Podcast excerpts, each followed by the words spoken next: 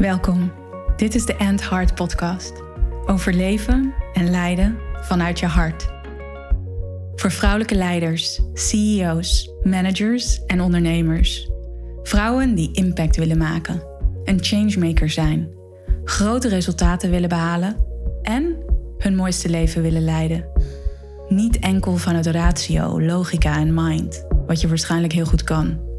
En wel vanuit heart, soul en purpose jouw waarheid leven. Vol zelfliefde, vervulling en met een flinke dosis lef.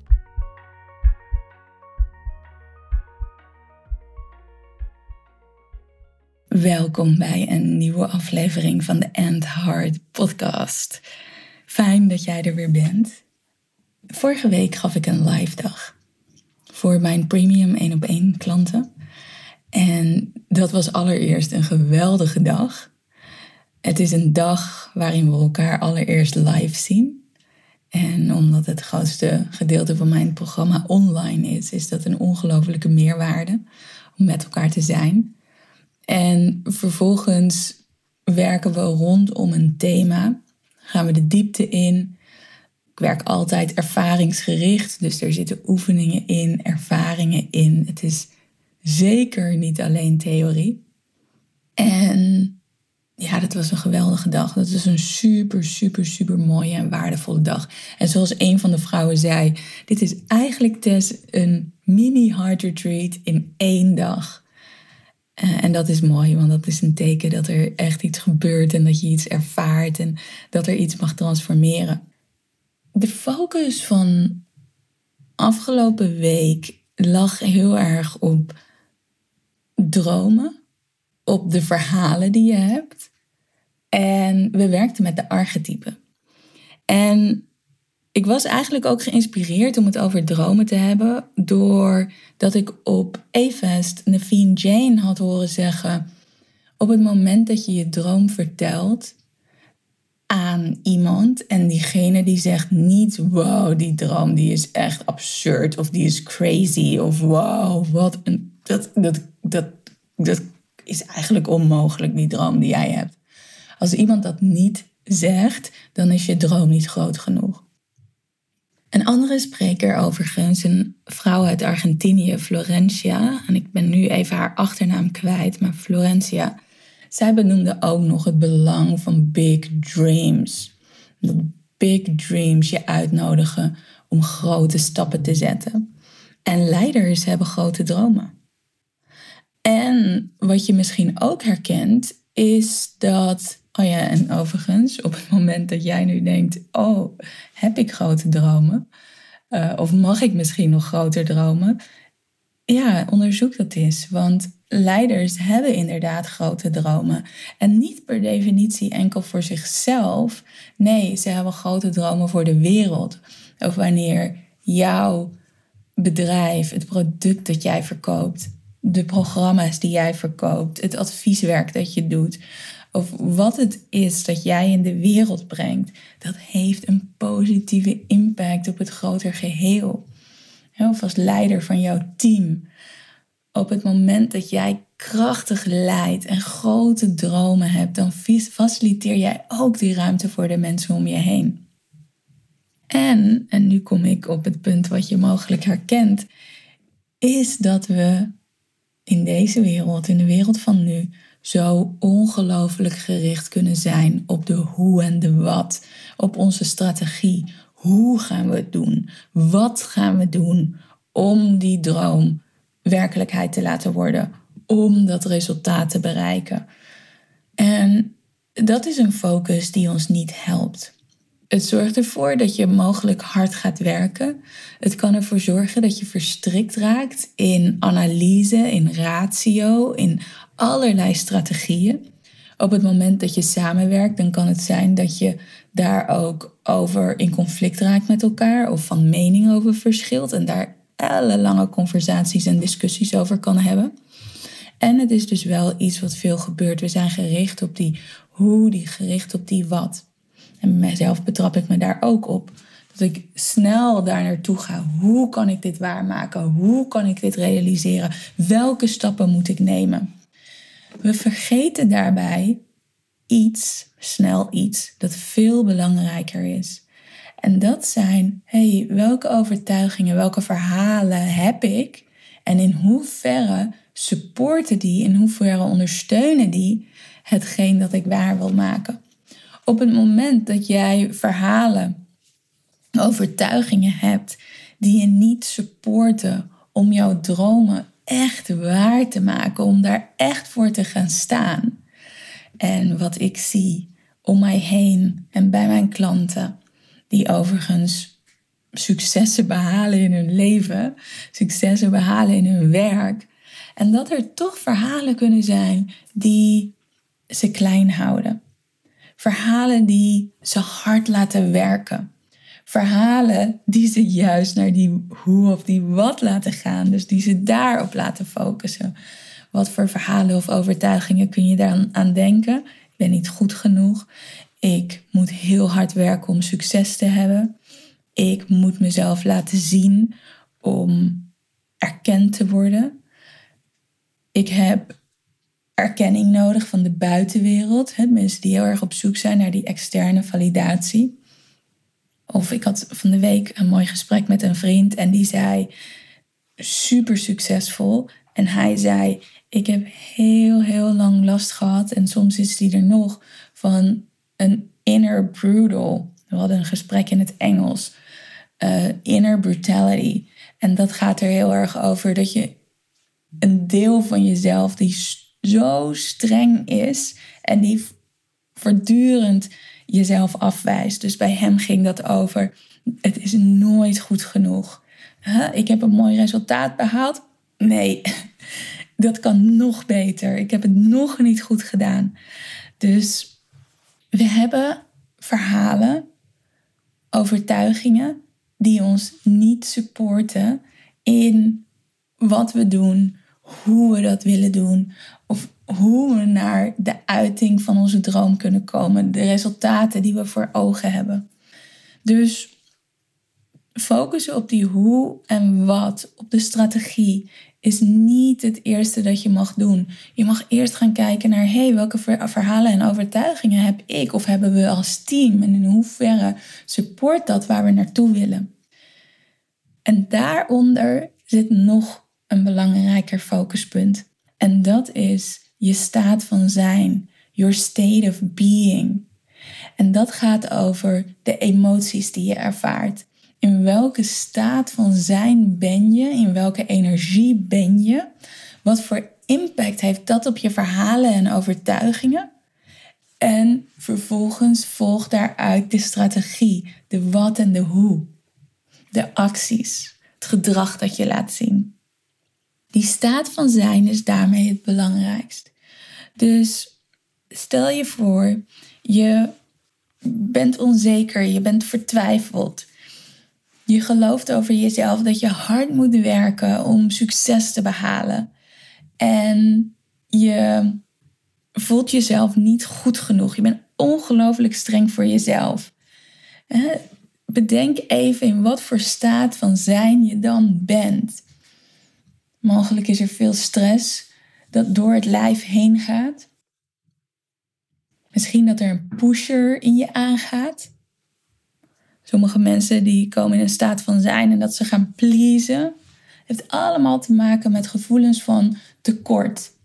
Maar ook als je bijvoorbeeld achter de feiten aanloopt of voortdurend hard aan het werk bent, van meeting naar meeting gaat, van gesprek naar gesprek gaat, van het ene project of van de ene taak in de andere gaat, mogelijk dat je steeds vanuit tekort komt. Uh, ook wanneer je vaak achter de tijd aanloopt. Dus letterlijk en figuurlijk. Je bent net op het nippertje of net te laat of net 10 minuten te laat.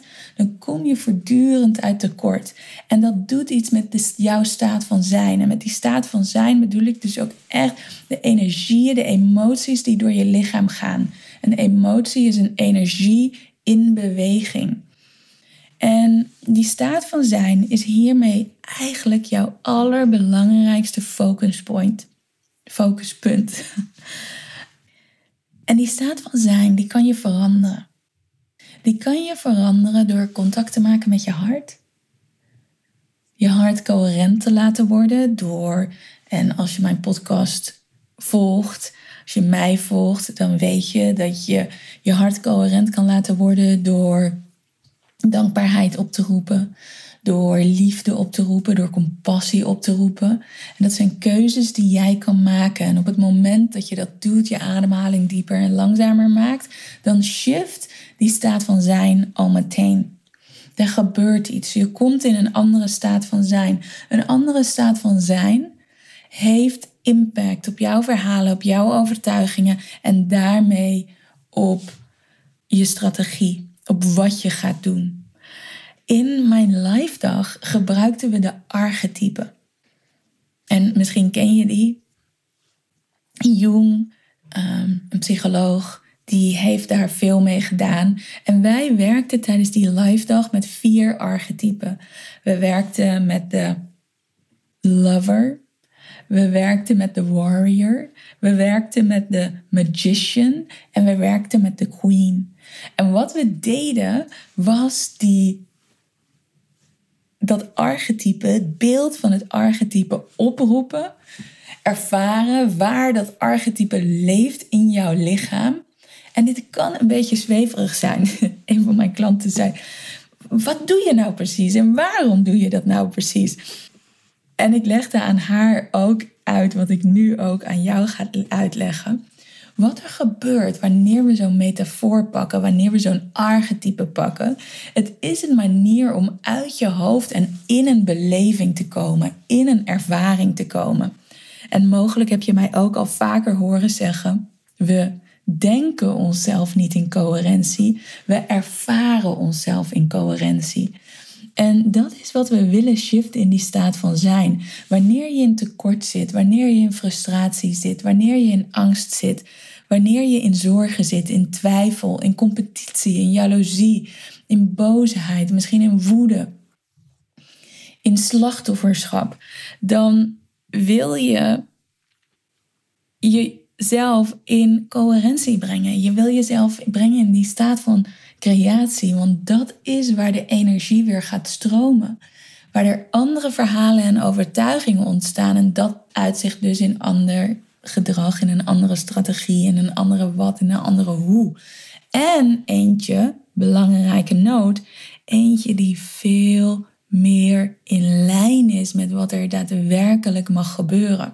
Want op het moment dat jij jezelf in een staat van creatie brengt, in die aligned staat van zijn, dan open je tot universele intelligentie. Dan open je tot een veld van informatie dat vele, vele malen groter is dan jij.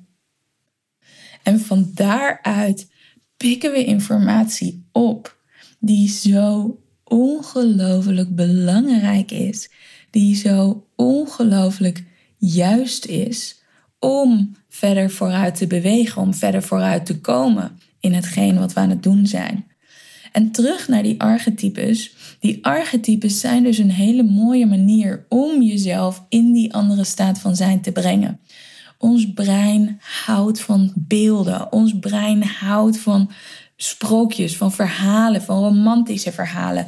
En die archetypes die kunnen ons daar dus heel erg mooi in ondersteunen. Als je het mij vraagt, hebben wij allemaal als mens een grote fantasie, een groot verbeeldingsvermogen. Alleen in de wereld van nu en in hoe we geconditioneerd en geprogrammeerd zijn, zijn we dat kwijtgeraakt. En dat is hartstikke zonde. We zijn gaan leven vanuit ons hoofd. We zijn gaan leven vanuit die ratio, vanuit die analyse, vanuit die logica. Denkend, overtuigd dat daar de meerwaarde zit. Is niet waar. Dat zit in je hele lichaam. Dat zit in je hart. Dat zit in je gut. Dus die archetypes, door die metafoor op te roepen, te ervaren waar dat archetype leeft in je lijf, shift jij jouw staat van zijn. En wanneer je vanuit de queen, check nu maar even in, het archetype de queen, welk beeld komt erop? En waar leeft die queen in jou? En vanuit die energie, vanuit die staat van zijn, en tijdens die live dag nemen we daar langer voor hoor. Ehm, wat mag je over jezelf geloven? Wat mag je over de wereld geloven? Welke overtuigingen heb je vanuit die staat van zijn? En waar gaat dat zich in uiten? Mogelijk komen er nieuwe verhalen op hè, over de queen die zich krachtig en vol zekerheid voelt, die vertrouwt, die weet dat ze geleid wordt, die dat niet alleen doet voor zichzelf, maar die daarmee een voorbeeld wil zijn voor haar tribe, een voorbeeld is voor haar tribe, die gelooft in overvloed. Die weet dat er overvloed is voor iedereen. Dus een diep, diep vertrouwen. En wanneer je vanuit die staat van zijn, dat verhaal, die overtuigingen, mogelijk komen er nog meer verhalen en overtuigingen bij jou op wanneer je incheckt met de Queen. Wat is dan belangrijk om te doen? Wat is de strategie die daaruit volgt voor je team, voor je bedrijf? De stappen die er voor je liggen. Dus hiermee wil ik het punt maken. De staat van zijn, jouw staat van zijn, is belangrijker dan de strategie. Vanuit de staat van zijn, vanuit een krachtige staat van zijn, die jij door je hele lichaam kan voelen, een energie die hoog is, dan volgt die strategie als vanzelf. Hoe je het moet doen en wat je mag doen. Belangrijker nog is dat wanneer jij je staat van zijn verandert, dan verandert je systeem ook neurochemisch en biochemisch. Dat wil zeggen dat er andere stofjes vrijkomen. Op het moment dat je in die staat van overleving bent, hè, dus in die staat van tekort, in die staat van angst, jaloezie, competitie, twijfel, onzekerheid, slachtofferschap, dan komt er een toxische juice in jou vrij. Ik heb daar ook ooit een podcast voor over gemaakt. Zit volgens mij in de eerste tien afleveringen. Toxische juice. Ehm, een, een juice die jou als het ware meer verzuurt. Dus allerlei stofjes die vrijkomen, die niet een positief effect hebben en zelfs een destructief effect hebben op jouw lichaam, in jouw lichaam. En die staat van zijn op het moment dat jij jezelf in die coherentie brengt en een archetype daarvoor kan gebruiken, dan breng je jezelf in een biochemisch in een veel krachtigere staat. Dus ook op een diep niveau in jouw systeem verandert er fundamenteel iets wanneer je jij staat van zijn steeds blijft oefenen, steeds blijft practicen. Gebruik die archetypes daarvoor. Ook in je brein, dus neurochemisch, komen er andere stofjes bij. En er worden nieuwe neurale netwerken aangemaakt, nieuwe neurale paden aangelegd die jou ondersteunen om in die staat van zijn te blijven. En die voortdurend die neurale netwerken, die overtuigingen, die verhalen blijven triggeren, die jou supporten om uiteindelijk die droom waar te maken en die resultaten te bereiken die jij voor ogen hebt, die een grote impact hebben op het grote geheel, op deze wereld waarin we leven. Dus deze hele podcast is een uitnodiging om niet te focussen op de wat en de hoe en wel op jouw staat van zijn. En wanneer je denkt van hé, hey, wauw, dit klinkt mooi en ik zou graag ook een keer zo'n uh, zo'n live dag mee willen maken, stap dan in in mijn één op één programma. Ik doe twee keer per jaar zo'n live dag en in november staat er weer één gepland en die doen we altijd in Nederland. Dus dan kom ik naar Nederland, dan ben ik in Nederland en dan organiseren we die live dag om met elkaar de diepte in te gaan over thema's die ertoe doen en die jou supporten om te leiden vanuit je hart. Krachtig te leiden vanuit de wijsheid, de intelligentie en de moed die in jouw hart leeft. Dus check even de show notes, dan kan je meteen een call inplannen voor mijn premium 1 op 1 programma Lead by Heart. Er zijn nu in de aankomende maanden weer een paar plekjes vrij, dus check die show notes. En in de show notes, zoals je mogelijk weet, vind je een prachtige meditatie die je gratis kan downloaden. En je kan je ook inschrijven voor de wachtlijst voor mijn boek, uh, die ook zo eind van het jaar gaat uitkomen. Of voor het Heart Retreat. En wat ik nog met je wil delen, want ik vond die live dag zo'n geweldige ervaring afgelopen week. Mogelijk ga ik in 2024 een live dag doen, dus een eendaagse voor niet alleen mijn klanten, maar ook potentiële klanten, mensen die nieuwsgierig zijn naar hard leadership, die willen weten hoe het is om in mijn ruimte te zijn. Blijf dan vooral mij volgen, want dan laat ik je in de loop van het jaar weten of begin volgend jaar of die live dag er gaat komen. Dankjewel voor nu. Ik wens je een heerlijke dag, heerlijke avond en tot de volgende. Ciao.